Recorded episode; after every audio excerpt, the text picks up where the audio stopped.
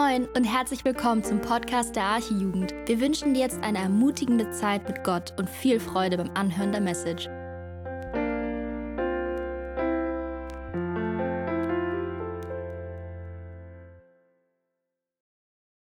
Lasst uns starten zum Thema echte Nachfolge, so heißt die Überschrift heute Abend. Und wir sind mittlerweile im zweiten Timotheusbrief angekommen. Das hat uns Julian gestern schon nahegebracht. Und nicht nur im zweiten Timotheusbrief, sondern auch im zweiten Kapitel. Unsere Überschrift haben wir hoffentlich auch noch im Kopf. House Rules Living in God's Family. Wir werden also weiter sehen, was Gott der Gemeinde gegeben hat, wie sie leben soll, wonach sie sich ausrichten soll. Wie wir gestern auch schon gehört haben, nochmal auch dieser zweite Brief ist logischerweise auch an Timotheus von Paulus adressiert worden. Timotheus, das geliebte Kind im Glauben von dem Paulus. Durch Paulus ist der Timotheus zum lebendigen Glauben gekommen.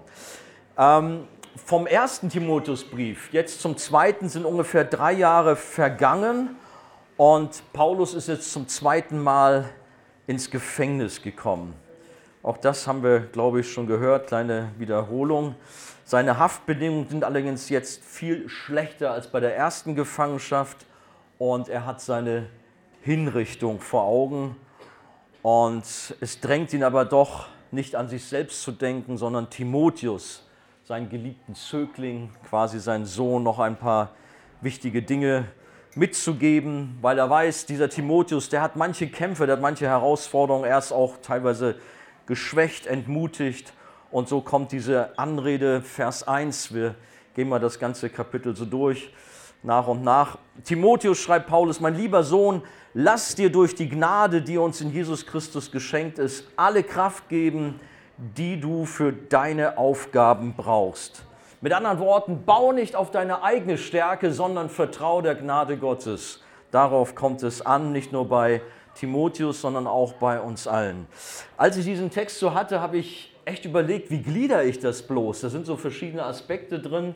Ich habe ja manchmal gestaunt bei den Ausarbeitungen der Kleingruppen. Ihr habt das super gut hinbekommen da. Richtig schön, drei Punkte teilweise oder auch mehr, aber super gut. Ich habe da echt gestruggelt so ein bisschen. Nun haben wir ja gestern, wie waren das, vier E's. Und davor, was hatten wir davor? Drei F's. Was kommt jetzt? Keine Ahnung, ne? Ich gehe auf Bs. Ich gehe auf ein paar Bs ein. B steht für Bilder. Lasst euch da mal überraschen, was wir für Bilder in diesem Text so finden. Also es geht um Bs. Ähm, Timotheus soll sich an Jesus, an die Gnade klammern, weil wir eigentlich auch durch die Bibel wissen, die Gnade Gottes, die ist im Schwachen mächtig. Und Paulus gibt ihm hier so ein paar Bilder, Personengruppen, Vergleiche um ihn zu stärken. Aber die gelten auch für uns. Wie leben wir als Christ? Wie geben wir als Kind Gottes? Wie leben wir als God's Family? Ähm, in der Nachfolge, deswegen die Überschrift echte Nachfolge, alles geben als God's Family. Verschiedene Bilder. Bild Nummer eins. Es geht um einen Lehrer oder Lehrerin. Gucken wir Vers 2. Hier ist ein bisschen heller.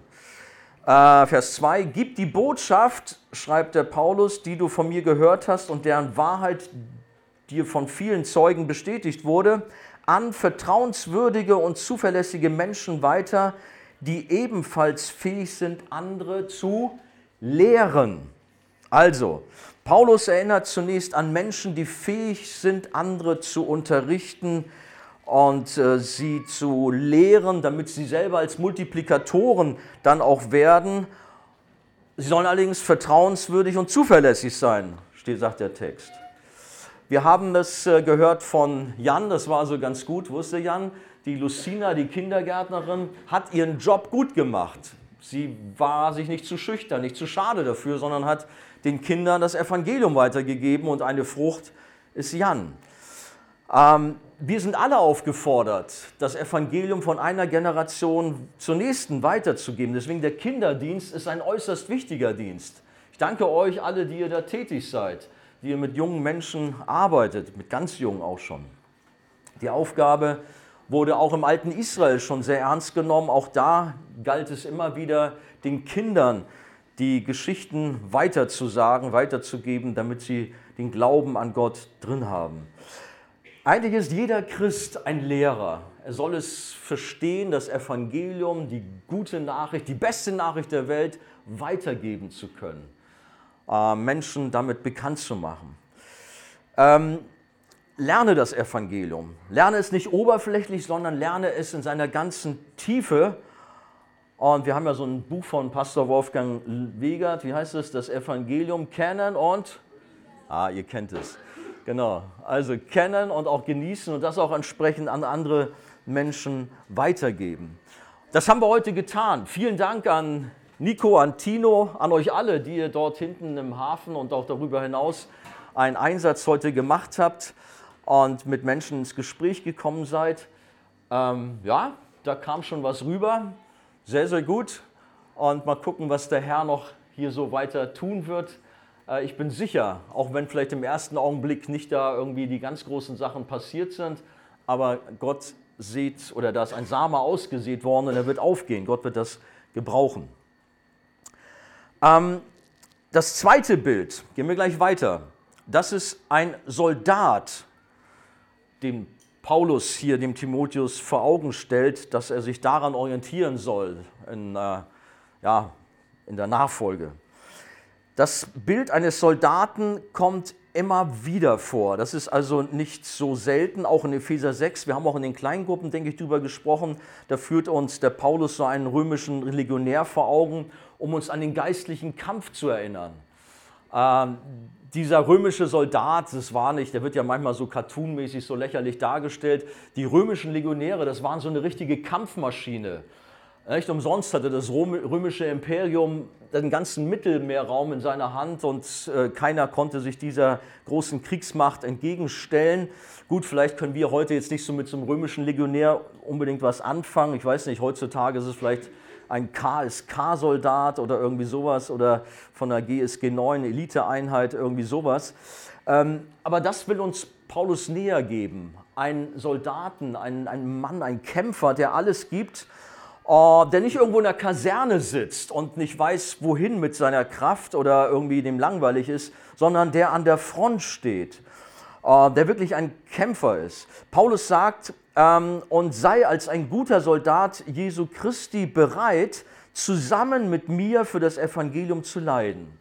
Paulus ist im Gefängnis, schreibt das an Timotheus und vergleicht ihn mit einem Soldaten. Du sollst mit mir für das Evangelium leiden. Weiter Vers 4. Kein Soldat, der in den Krieg zieht, lässt sich durch die Dinge des täglichen Lebens von seinen Aufgaben ablenken. Schließlich möchte er, dass der, der ihn angeworben hat, mit ihm zufrieden ist. Tja, also, ein Soldat gibt alles. Logisch, an der Front, da geht es um Leben und Tod. Äh, wenn wir im Gespräch sind mit unseren ukrainischen Freunden, jo, manchmal das geht einem echt sehr nah, weil auch unsere lieben Freunde aus der Gemeinde, Dnieper, aus Kramatorsk, Klaverns, wie sie alle heißen, sie sind eingezogen worden. Sie kämpfen auch um Leben und Tod, sie kämpfen für ihr Vaterland ist uns als Deutsche teilweise sehr fremd, die ganze Sache, obwohl wir, was Krieg angeht, natürlich auch so unsere Geschichte haben. Es ist eine harte Sache, als Soldat zu dienen und er soll halt dann an der Front nicht irgendwo da in seinem Schützengraben rumdaddeln, vielleicht mit dem Handy noch da rumspielen. Er muss konzentriert sein. Hey, da kommen Bomben, da kommen Raketen, da kommen feindliche Soldaten. Er muss wirklich alles geben und sich nicht ablenken lassen. Das ist das, was hier Paulus meint, und das gilt auch für unseren geistlichen Kampf, dass wir nicht schläfrig sind, dass wir echt nicht irgendwie das Ganze zu einem Spiel sehen, was um uns herum passiert, sondern klar, die geistliche Waffenrüstung anlegen und für unseren Herrn, ja, unseren General, vielleicht kann man sagen, Jesus im Kampf zu stehen und alles für ihn zu geben. Die Soldaten damals, sie hatten einen Eid auf Kaiser Nero abgelegt ein Kaiser, der wirklich übel drauf war, äh, übel drauf war und letztlich auch den, den Paulus einen Kopf kürzer gemacht hat. Ich weiß nicht, ob ihr das wisst, Paulus wurde mit einem Schwert enthauptet unter Kaiser Nero. Äh, diesem Kaiser haben sich die Soldaten damals verschrieben. Wie viel mehr sollen wir uns in den Dienst für Jesus stellen, alles für ihn geben? Es gibt dieses schöne Lied, ich bin entschieden zu folgen Jesus. Die Geschichte dahinter, da reicht die Zeit jetzt nicht, die ist sehr dramatisch, wo eine ganze Familie in Indien bereit war, ihr Leben zu geben, Aber der Vater der Familie hat nicht aufgehört zu singen. Ich bin entschieden zu folgen Jesus, egal was passiert. Die Welt liegt hinter mir, aber niemals zurück. Es geht nur vorwärts auf Jesus zu. Das wünsche ich uns allen, dass wir das auch mitnehmen von dieser Freizeit, dass wir uns herausfordern lassen. Ja, es ist teilweise ein harter Kampf. Wie heißt dieser Spruch? Das Leben ist kein Ponyhof, sondern wirklich ein harter Kampf. Wir stehen im Krieg mit den Mächten der Finsternis. Aber wir brauchen keine Angst zu haben, denn wir sind auf der Seite des Siegers. Ich habe heute in der Kleingruppenvorbereitung äh, erzählt von meinen Flashbacks, die ich hier habe. Ich musste da weinen. Ich hoffe, das passiert mir jetzt nicht noch wieder, dass ich jetzt die Kontenance bewahre. Äh, es war 2015, wir waren zum ersten Mal an diesem Ort und äh, Angela konnte nicht dabei sein. Das war sowieso eine sehr harte Zeit für uns, auch für sie. Sechs Jahre war sie schwerst krank, auch zur Zeit in der Klinik, im Rollstuhl sogar. Wir wussten nicht, wie es weitergeht. Bis dahin, dass man irgendwo schon gedacht hat, ja, wird sie das überstehen, wird sie leben können oder wird sie im Heim landen oder wird, also es war eine schreckliche Zeit. Und äh, weiß ich, wo ist Ipo? Mein, so da hinten, ne? Mein Papa, weißt du noch, ne? Da oben am Pool. Ich hatte eine Nachricht aus dem Krankenhaus bekommen, die nicht so dolle war und er lief mir, äh, kam mir in die Quere da und wumms lag ich in seinem Arm und habe geweint wie ein Schlosshund. Hast mir sehr geholfen, Ipo, weißt noch, ne? Und äh, das ging mir ein paar Mal so in 2015 auf dieser Freizeit. Und ich merkte, es sind wahnsinnige Herausforderungen, die an mich herangingen, aber auch an uns als ganze Familie. Und es war so der Höhepunkt. Sie waren ja schon sechs lange Jahre, lief das ganze Jahr schon. Aber Gott hat Gnade geschenkt. Wir sind nicht allein in diesem Kampf. Gott ist da. Es gibt so eine Geschichte, auch da nur kurz angerissen. Wir wollen schnell durchgehen. Ähm, da ist dieser Prophet Elisa der plötzlich in seiner Stadt, wo er gerade ist, mit seinem Diener von einer großen Streitmacht, viele Soldaten umzingelt ist. Und der Diener ist verzweifelt. Oh no, was wird jetzt werden? Wir werden verhaftet, wir werden umgebracht werden. Aber dann sagt Elisa zu ihm, hey, das stimmt gar nicht. Und hat dann für ihn gebetet, Herr, öffne ihm die Augen, dass er die wirkliche Realität sieht. Ich weiß nicht, ob ihr die Geschichte kennt. 2. Könige, Kapitel 6, Vers 17 ist das Gebet. Und Gott erhört und der Diener bekommt offene Augen, wie auch der Prophet sie schon hat. Was sehen Sie? Hinter dieser feindlichen Armee, die die gesamte Stadt äh, umzingelt hat, eingekesselt hat, sind gewaltige Engelheere. Und so dass die Soldaten froh sein können, dass sie da heil rauskommen. Gott hat sie weggeführt, hat sie mit Blindheit geschlagen und der Prophet, der Diener sind alle heil rausgekommen. Aber auch eine Ermutigung für uns in dem Kampf. Wir sind nicht allein. Jesus ist bei uns, der Heilige Geist ist bei uns, der Vater ist da, seine Engelheere sind um uns her und sie tragen euch hindurch. Die Bibel sagt an einer Stelle, also nicht nur ein Engel, sondern viele Engel lagern sich um die her, die zu Gottes Kindern gehören. Das ist so das zweite Bild, ein Soldat. Dann hat der Paulus ein drittes Bild, ein Kampfsportler, ein Athleten hat er so vor Augen. Ähm, das ist natürlich auch ein bekanntes Bild gewesen, damals in der Antike, wenn man so an die Olympischen Spiele dachte. Auch gerade so der Faustkampf, das Boxen war halt sehr bekannte Sache. Auch da geht Paulus, ich glaube, ich zitiere das nachher noch im Korintherbrief auch noch drauf ein. Ähm, ein Sportler muss hart kämpfen. Gut, das hatten wir gerade schon beim Soldatentraining.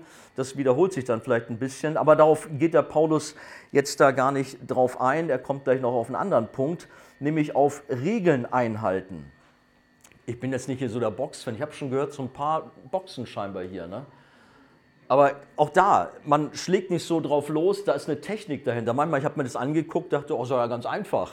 Einfach draufhauen und fertig. No, du darfst keine Tiefschläge und nicht Hinterkopf und so. Und wie war das? Ist das ein Jab gerade so und Haken und so? Ne? Äh, große Technik, Punkte und wenn du was falsch machst, Punktabzug oder wirst sogar disqualifiziert. Du musst nach den Regeln kämpfen ich kenne mich vielleicht eher mit anderen Sportarten aus. Äh, was weiß ich, nimm Weitspringer. Der Weitspringer, der kann einen ganz fantastischen Anlauf genommen haben. Alles, er hat einen, einen Speed drauf und er springt und ja, so weit ist er noch nie gekommen. Gigantisch. Disqualifiziert. Warum? Was ist passiert? Er hat den Balken nicht getroffen. Es gibt Regeln bei jeder Sportart. Da war übrigens mal, fiel mir ein bei der Vorbereitung, ich war mal als junger Stöpsel da, ich weiß gar nicht, in der Schule Bundesjugendspiele, renn da und spring und äh, dann wird verkündigt, ja, 4,80 Meter. Also ich war ein kleiner Stöpsel, jetzt würde ihr lachen, ja klar, schaffe ich locker. Was habe ich geschafft? Vielleicht 3,20 oder so, keine Ahnung. Ich kam da raus wie so 4,18 Meter. Der, äh, der das da betreut hat, zwinkerte mir zu, ist schon in Ordnung. Und dann sah ich, was er gemacht hat. Da hat er das, das Maßband hat er da ordentlich ein Stück weiter reingehalten, um mir ein bisschen zu helfen. Regelbruch, aber egal, ich kam da durch, wie auch immer. Beim Marathonlauf, den hat auch der Paulus immer mal wieder von Augen, äh, ja, auch da gibt es Regelbrüche, dass man vielleicht eine Abkürzung nimmt. Natürlich darf man das nicht, auch nicht zu früh loslaufen, wie auch immer. Ähm, was heißt das von uns? Wir müssen uns auch an die Regeln orientieren. Wir müssen uns an den Maßstab der Bibel orientieren. Wir haben, ja, was haben wir? Wir haben ein ganzes Regelwerk hier, wenn wir die Bibel nehmen, das ist das Gesetz Gottes, nicht nur die zehn Gebote, sondern insgesamt ist das hier unser Regelbuch, woran wir uns orientieren sollen. Aber schauen wir mal, was sagt denn der Paulus eigentlich? Das heißt, Jesus sagt zu uns, wer mich liebt, der hält meine Gebote, der hält das Gesetz. Und Paulus sagt hier im Vergleich zum Sportler, zum Athleten, kein Sportler, das ist Vers 5, kein Sportler, der an einem Wettkampf teilnimmt, kann den Siegeskranz bekommen, wenn er nicht den Regeln entsprechend kämpft. Also, das ist also sehr wichtig. Bei jeder Sportart gibt es Regeln und wir halten uns da dran, sonst bringt es alles nichts. Beim Fußball, dann fängst du dir eine Karte ein oder kriegst einen Elfmeter oder sowas, wenn du den Ball im Elfer, äh, im Strafraum in die Hand nimmst, das kennen wir alles. Aber es gilt auch im Geistlichen, dass wir wirklich alles geben, aber uns orientieren an der Bibel. Und das ist etwas, was sehr notvoll in der heutigen Zeit ist, dass viele das völlig aufgegeben haben und sagen, ich brauche diesen toten Buchstaben nicht mehr, ich lebe im Geist. Und dann kommen so Geschichten bei raus, dass man ja, mehr LGBTQ und andere Sachen feiert als die moralischen Vorstellungen unseres geliebten Vaters im Himmel. Dass man liberal wird, dass man letztlich der Strategie des Teufels folgt, aber nicht mehr die Maßstäbe der Heiligen Schrift hochhält. Paulus hat Athleten, hat Sport im Blick, erinnert daran, alles zu geben, wenn man gewinnen will. Er schreibt zum Beispiel auch in 1. Korinther 9, 24, ihr wisst doch, wie es ist, wenn in einem Stadion ein Wettlauf stattfindet. Also da haben wir den Läufer. Viele nehmen daran teil, aber nur einer bekommt den Siegespreis. Macht es wie der siegreiche Athlet. Lauft so, dass ihr den Preis bekommt. Jeder, der an einem Wettkampf teilnehmen will, unterwirft sich einer strengen Disziplin. Die Athleten tun es für einen Siegeskranz, der bald wieder verwelkt. Unser Siegeskranz hingegen ist unvergänglich. Für mich gibt es daher nur eins. Ich laufe wie ein Läufer, der das Ziel nicht aus den Augen verliert und ich kämpfe wie ein Boxer, da hat er den nochmal drauf, dessen Schläge nicht ins Leere gehen. Ich führe einen harten Kampf gegen mich selbst, als wäre mein Körper ein Sklave, dem ich meinen Willen aufzwinge. Gibt alles, gut, hatten wir schon beim Soldaten zum Teil, aber hier eben auch, er gibt alles, was auch das Regelwerk anbelangt. Muss euch sagen, ich mag es nicht, wenn ich in einer Mannschaft bin und es sind Leute dabei, die haben irgendwie keinen richtigen Bock. Die sind nur halbherzig dabei. Finde ich schrecklich. Also wenn ich da im Sport bin, dann will ich, dass meine Jungs alles geben. Das gilt übrigens auch für die deutsche Mannschaft. Ich nur mal ein Beispiel. Da war dann Spiel Deutschland-Italien, da war dann die deutsche Hymne, da hast du die Jungs gesehen von uns, Mund zu, irgendwie wussten wir auch nicht ganz genau gucken. Und dann kamen die Italiener dran. Kennt ihr noch so Buffon oder so, den Torwarter? Wisst ihr noch? Wenn der gesungen hat, ey, da hast du aber Ehrfurcht bekommen. Hast gedacht, der ist voll im Lobpreis, der Mann.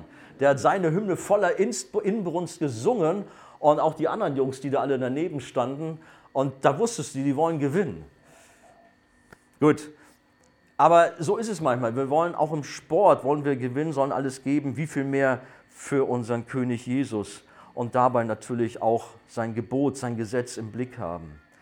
Aus Dank und aus Liebe zu Jesus halten wir die Gesetze, halten wir die Gebote ein, geben Gott damit alle Ehre und am Ende erwartet uns ein herrlicher Pokal, eine Goldmedaille. Das nächste Bild, ein Bauer, na, das darf man nicht sagen. Das ist immer mit der deutschen Sprache wird immer schwieriger. Landwirt, darf es auch nicht sagen. Agrarwissenschaftler vielleicht oder sowas. Ne? oder? Klingt das schon besser. Ne? Dieses Bild gebraucht Paulus, um dem Timotheus auch etwas deutlich zu machen, nämlich, dass die Arbeit eines Landwirtes hart ist und dass ein Landwirt geduldig warten muss, bis da was kommt. Das sind die Früchte des Feldes, aber die kommen nicht von alleine. Er muss sich erstmal dran setzen und muss einen Acker umflügen. Ich weiß nicht, man kann sich das hier gut vorstellen. Wir sind hier in so einer Region, wo alles voller Steine ist. Also ein guter Bauer, Landwirt, Agrarwissenschaftler, wie auch immer sie heißen, der geht dabei und räumt die Steine erstmal weg, muss Wurzeln ausgraben, die vielleicht störend sind, muss irgendwie eine gute Grundlage legen, bevor er dann da irgendwelche Furchen ziehen kann, wo er was sehen kann und dann kann etwas wachsen. Und das wächst auch nicht von, von alleine, er muss es begießen und er muss alles reingeben. Manchmal bin ich so ein bisschen kleiner Hobbygärtner, Angela weiß das, meine Frau, ja, mit meinen kleinen Weinbäumchen da oder Apfelbäumchen oder Himbeeren. Ich freue mich über jede Himbeere, die kommt. Wir haben sogar schon eine Stachelbeere dieses Jahr gehabt. Immerhin. Ja. Früher, als ich noch kleiner war, bei, meinen Eltern wohnte, da hatten wir so große Tomaten und da habe ich mal geguckt, ob die schon langsam rot werden. Ich wollte sie förmlich anfeuern, dass sie da nicht rot werden. Das dauerte und sie waren immer noch so klein, bis sie wuchsen. Aber man kann da nichts machen. Man muss Geduld haben, muss warten, langen Atem haben. Oder jemand, so, so ein Bauer, der da irgendwie sein Weizen fettert, der kann nicht dabei gehen und nimmt die Halme und zieht sie dann aus der Erde raus. Und dann reißt er sie raus und es ist kaputt. Aber das ist auch ein Bild, was Paulus hier dem Timotheus weitergibt, um auch geduldig zu sein in der Arbeit, in dem geistlichen, äh, ja, im geistlichen Bereich. Dass wir einen langen Atem haben, dass wir opferbereit sind, dass wir Einsatz bringen, dass wir nicht gleich aufgeben. Aber dann kommt er zu einer, und auch Tag und Nacht ist das. Bei Wind und Wetter ist ein Landwirt im Einsatz. Und das gilt auch für uns, nicht irgendwo uns die schönen Seiten rauspicken. Und Paulus sagt hier über den Landwirt, Vers 6, und wer darf als erster vom Ertrag der Ernte essen? Ist es nicht der Bauer, der die schwere Feldarbeit verrichtet? Ja, es gibt eine Belohnung. Wenn du alles gegeben hast und wirklich ja, dich um deinen Acker gekümmert hast, dann bist du der Erste, der den Ertrag sieht und erntet. Und fürs Geistliche, ich sage euch, ich habe schon viel auch investiert und manch einer kann mich verstehen, der auch eine, eine Arbeit vorsteht, ob im Kinderbereich, Teenagerbereich oder was auch immer. Es gibt diesen schönen Psalm, Psalm 126, 5, die mit Tränen sehen, werden mit, kennt ihr den? Freuden ernten. Und es ist auch so eine Freizeit, ist sowas. Weißt du, dann stehe ich manchmal in der Ecke und denke, wow, 2015 warst du hier, ich weiß gar nicht, wie viele wir da waren, mit einer kleineren Schar oder noch ein paar Jahre zurück, da waren wir dann nur, nur 40 Leute oder ganz früher nur 20 Leute auf einer Freizeit.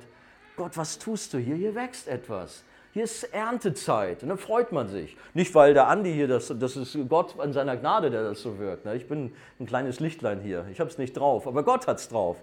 Und der lässt wirklich ganz viel wachsen. Und ich wünsche mir auch für jeden von euch so, ihr habt auch bestimmte Personen vor Augen, eurer Familie, in eurer Nachbarschaft, Freunde, wo ihr schon lange dran seid, arbeitet, ihr wollt ernten.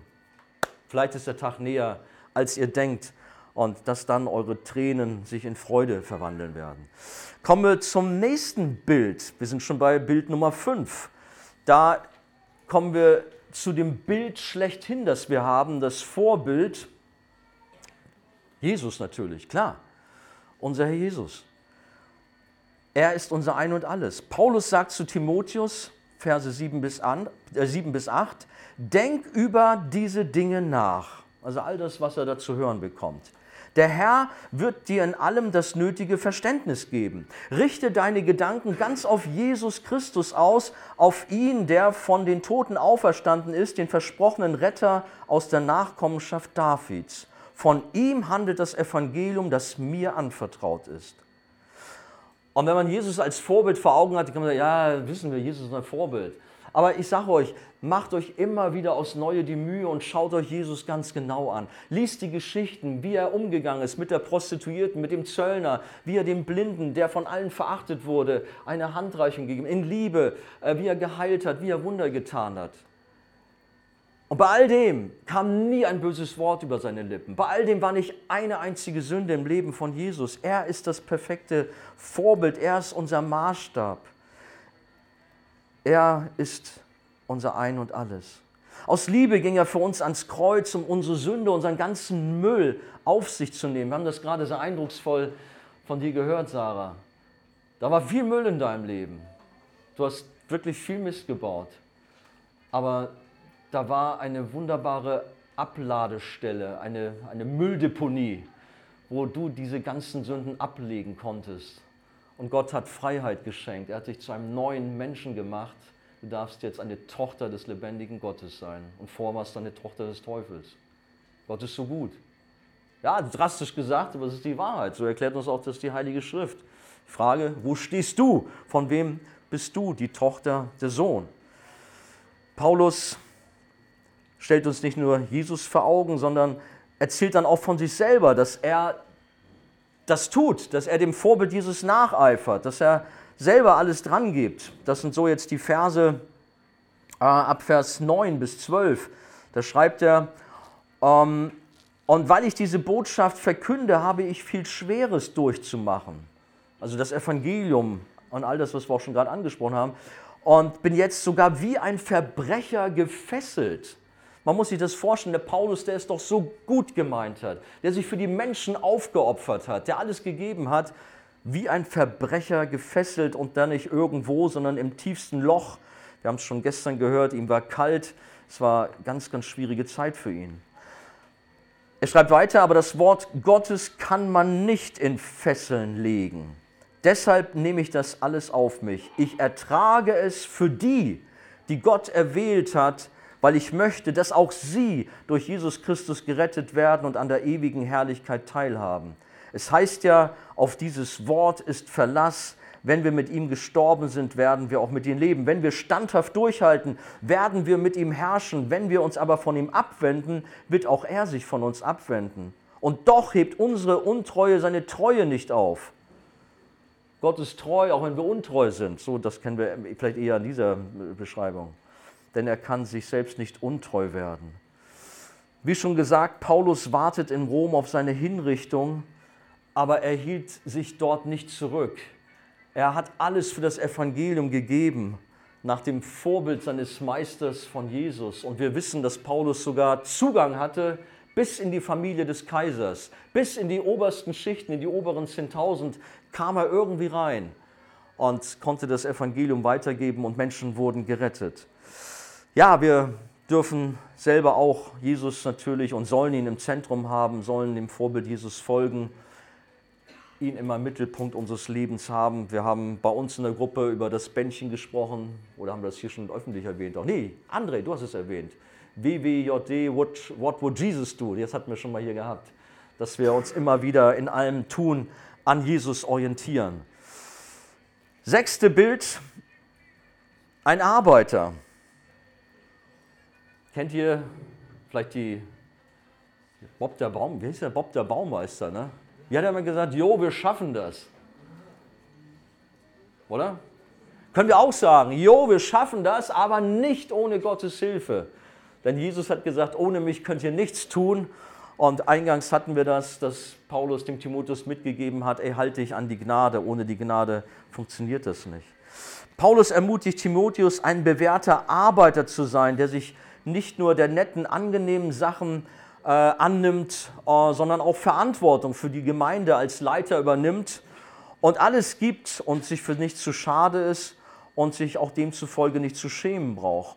Paulus schreibt dann hier weiter in den Versen 14 und 15, erinnere die Verantwortlichen der Gemeinde immer wieder an diese Dinge, schärfe ihnen vor Gott ein, sich nicht in Diskussionen einzulassen, bei denen nur um Worte gestritten wird, denn das hat keinerlei positive Auswirkungen und lässt nur verwirrte Zuhörer zurück.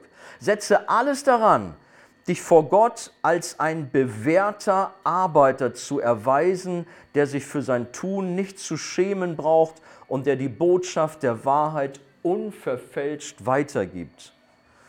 Ja, wir haben schon darüber gesprochen. Wir wollen das Evangelium weitergeben, aber dann nicht nur oberflächlich, sondern wirklich ganz unverfälscht. Ich habe es vorhin schon erwähnt, wir haben eine Tendenz der Liberalität in unserer Zeit, aber genauso gibt es auch gesetzliche Strömungen, gibt es das Wohlstandsevangelium, es gibt alle möglichen äh, Irrlehren. Und wir haben auch so ein Stichwort Dekonstruktion, dass gläubige Leute dabei sind, das Evangelium zu entkräften, auseinanderzunehmen, abzuschwächen, eigentlich kaputt zu machen. Und damit legen sie sich mit dem lebendigen Gott an. Wir haben da wirklich eine schwere Zeit und wer sich ein bisschen auskennt und auch in die christliche Szene reinschaut, der weiß vielleicht, was ich meine, welche Leute ich meine. Möge Gott Gnade schenken, dass auch die Verkündiger, die das unverfälschte Wort weitergeben, auch noch mehr Gehör finden. Wir sollen ein Arbeiter dieser unverfälschten reinen Lehre sein und sollen uns gegen Irrlehren stellen, die die Gemeinde verwirren. Die Arbeiter dieses Kalibers sind radikal und kompromisslos und scheuen sich nicht, sich von Irrlehrern konsequent zu trennen und alles beiseite zu lassen, was Jesus keine Ehre macht, sondern seinem Reich schadet. Paulus schreibt entsprechend weiter, ähm, geh dem ehrfurchtslosen Geschwätz jener Leute aus dem Weg, die alles Heilige in den Schmutz ziehen. Solche Menschen werden immer tiefer in der Gottlosigkeit versinken und was sie lehren, wird wie ein Krebsgeschwür um sich fressen. Zu ihnen gehören Hymenäus und Philetus, die sich so weit von der Wahrheit entfernt haben, dass sie behaupten, die Auferstehung sei schon geschehen und die damit den Glauben mancher Menschen zerstören. Doch Gott hat ein sicheres Fundament gelegt, das durch nichts erschüttert werden kann. Es trägt folgende Inschrift, der Herr kennt die, die zu ihm gehören. Und wer sich zum Herrn bekennt, trenne sich von allem, was Unrecht ist. Das ist also auch mal hier nochmal eine klare Ansage, dass wir gefordert sind, äh, uns auch von Menschen sogar zu trennen, die uns schädlich sind, die, die irgendwie äh, ja, Sauerteig verbreiten. Da steht in 1. Korinther Kapitel 5, 6, dass wir diesen Sauerteig aus der Gemeinde raustun sollen, damit keine äh, Irritation entsteht und nicht Menschen vom echten Glauben wegkommen. Das ist also ein ganz wichtiger Auftrag für uns. Heilig abgesondert leben, gegen den Mainstream schwimmen, das ist all das, was uns hier Paulus auch bei einem bewährten Arbeiter, Mitarbeiter mit auf den Weg gibt. Zum vorletzten Bild, das ist jetzt mal keine Person, sondern da kommt er zu einem Gegenstand, das ist ein Gefäß, was er da hat.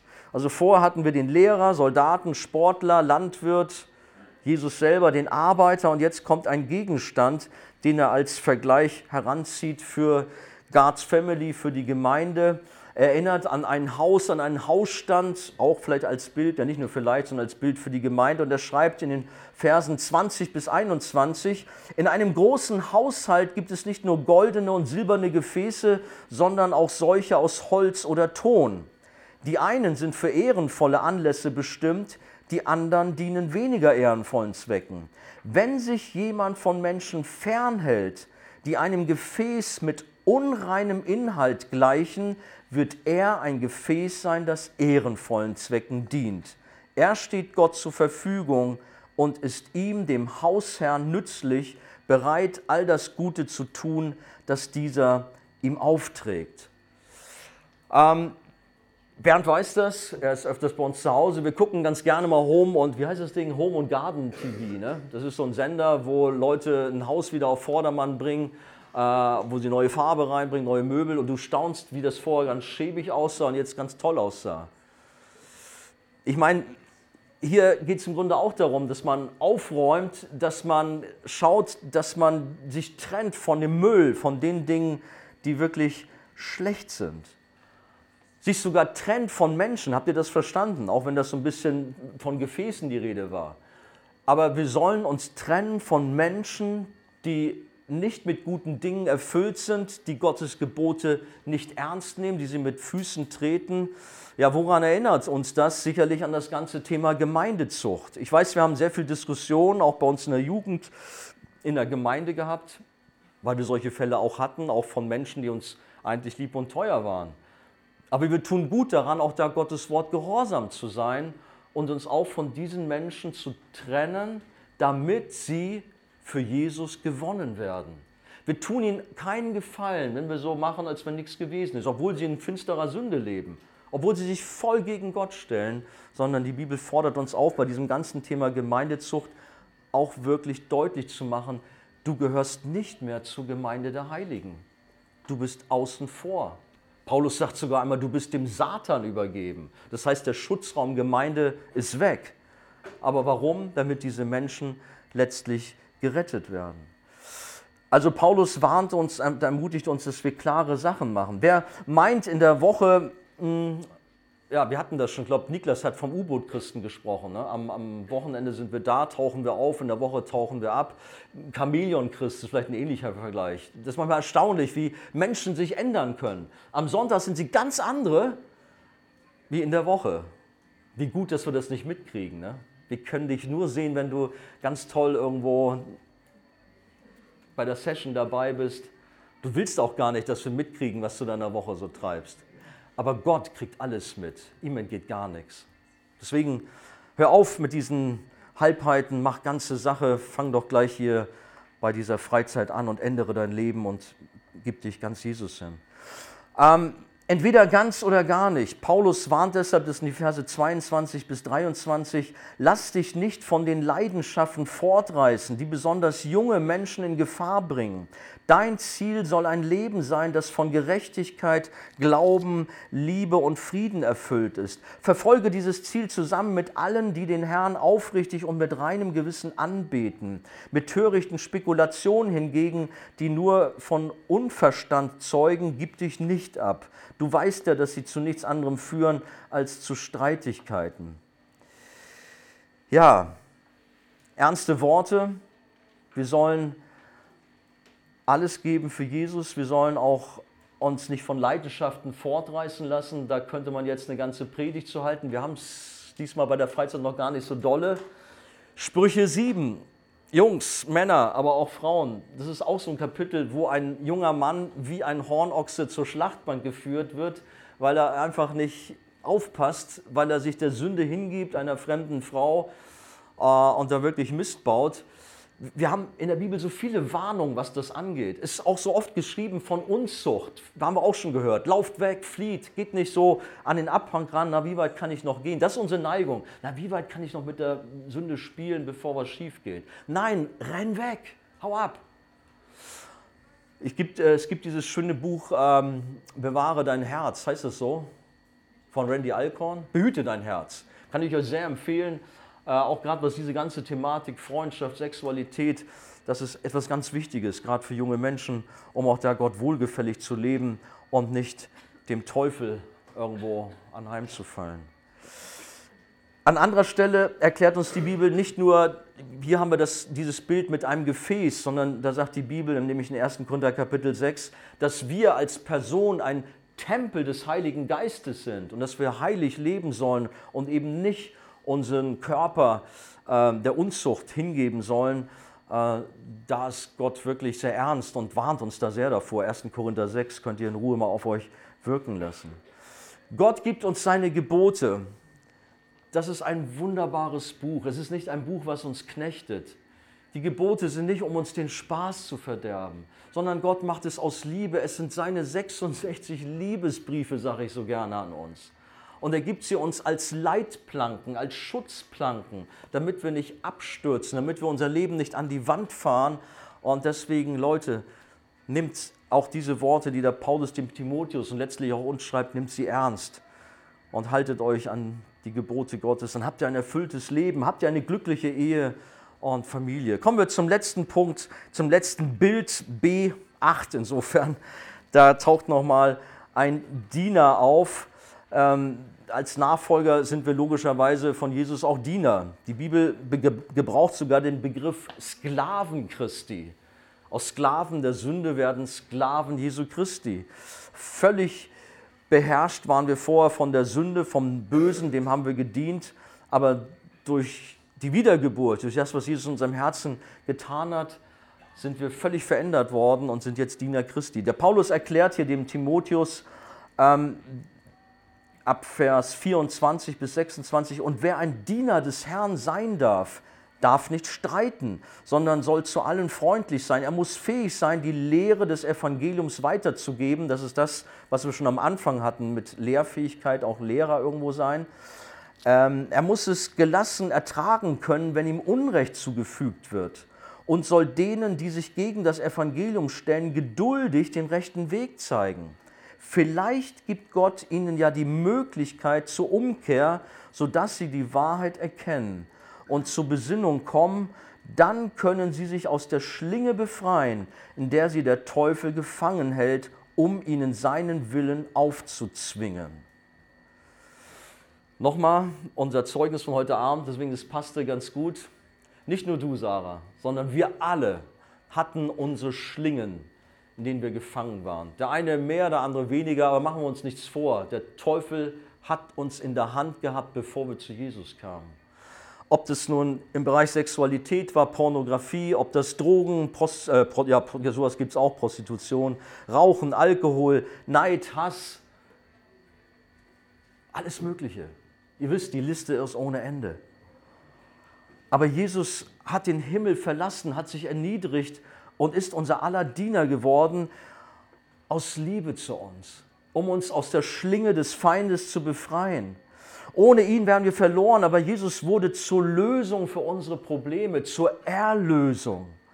Deswegen darf ich uns Mut machen, auch heute Abend hier auf der Sommerfreizeit 2023 in Kroatien unser Leben Jesus anzuvertrauen, wenn das noch nicht geschehen ist. Wenn es hier so heißt, vielleicht gibt Gott ihnen ja die Möglichkeit zur Umkehr. Es ist nicht selbstverständlich, dass man ein Kind Gottes wird. Es ist nicht selbstverständlich, dass wir Jesus nachfolgen dürfen. Es ist allein Gottes Gnade, wenn wir das tun dürfen. Und ich wünsche mir so sehr, dass heute Abend das Menschen erfahren, die noch nicht ihr Leben Jesus ausgeliefert haben, sondern die bisher ihr eigenes Ding machen und mit Jesus noch nicht so zusammen unterwegs sind. Möge euch der Herr begegnen. Wir bitten und hoffen auf die Gnade Gottes. Jesus sagt, wer zu mir kommt, den werde ich nicht hinausstoßen. In Johannes 6,37 heißt es. Und ihr kennt alle die Geschichte vom verlorenen Sohn, verlorene Tochter. Wir sind alle in die Irre gelaufen die Schafe haben unser Ding gemacht. Aber wie gut, wenn Gott uns gnädig ist, wenn er uns die Augen öffnet, wir umkehren dürfen, dann steht der Vater da mit geöffneten Armen. Er läuft uns sogar entgegen, sagt, hey, komm zu mir. Und er nimmt dich an und er schenkt dir all das, was du bisher vermisst hast. Wenn ihr heute seine Stimme hört, verstockt eure Herzen nicht.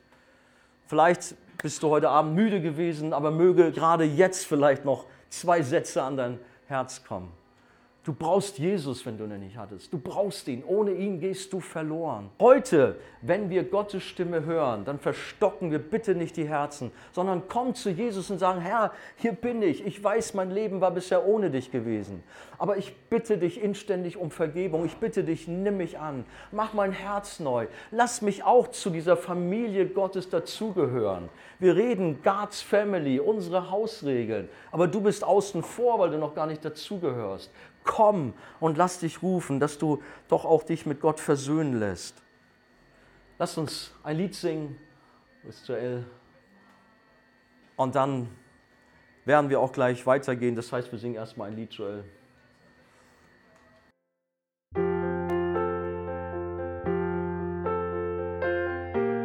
Wir freuen uns, dass du heute mit dabei warst. Wir als Archijugend sind fest davon überzeugt, dass Gott auch heute durch sein Wort spricht und hoffen, dass du ihn durch diese Predigt besser kennenlernen konntest. Weitere Beiträge von uns findest du auch auf unseren Social Media Kanälen oder unter archijugend.de. Bis dann, tschüss!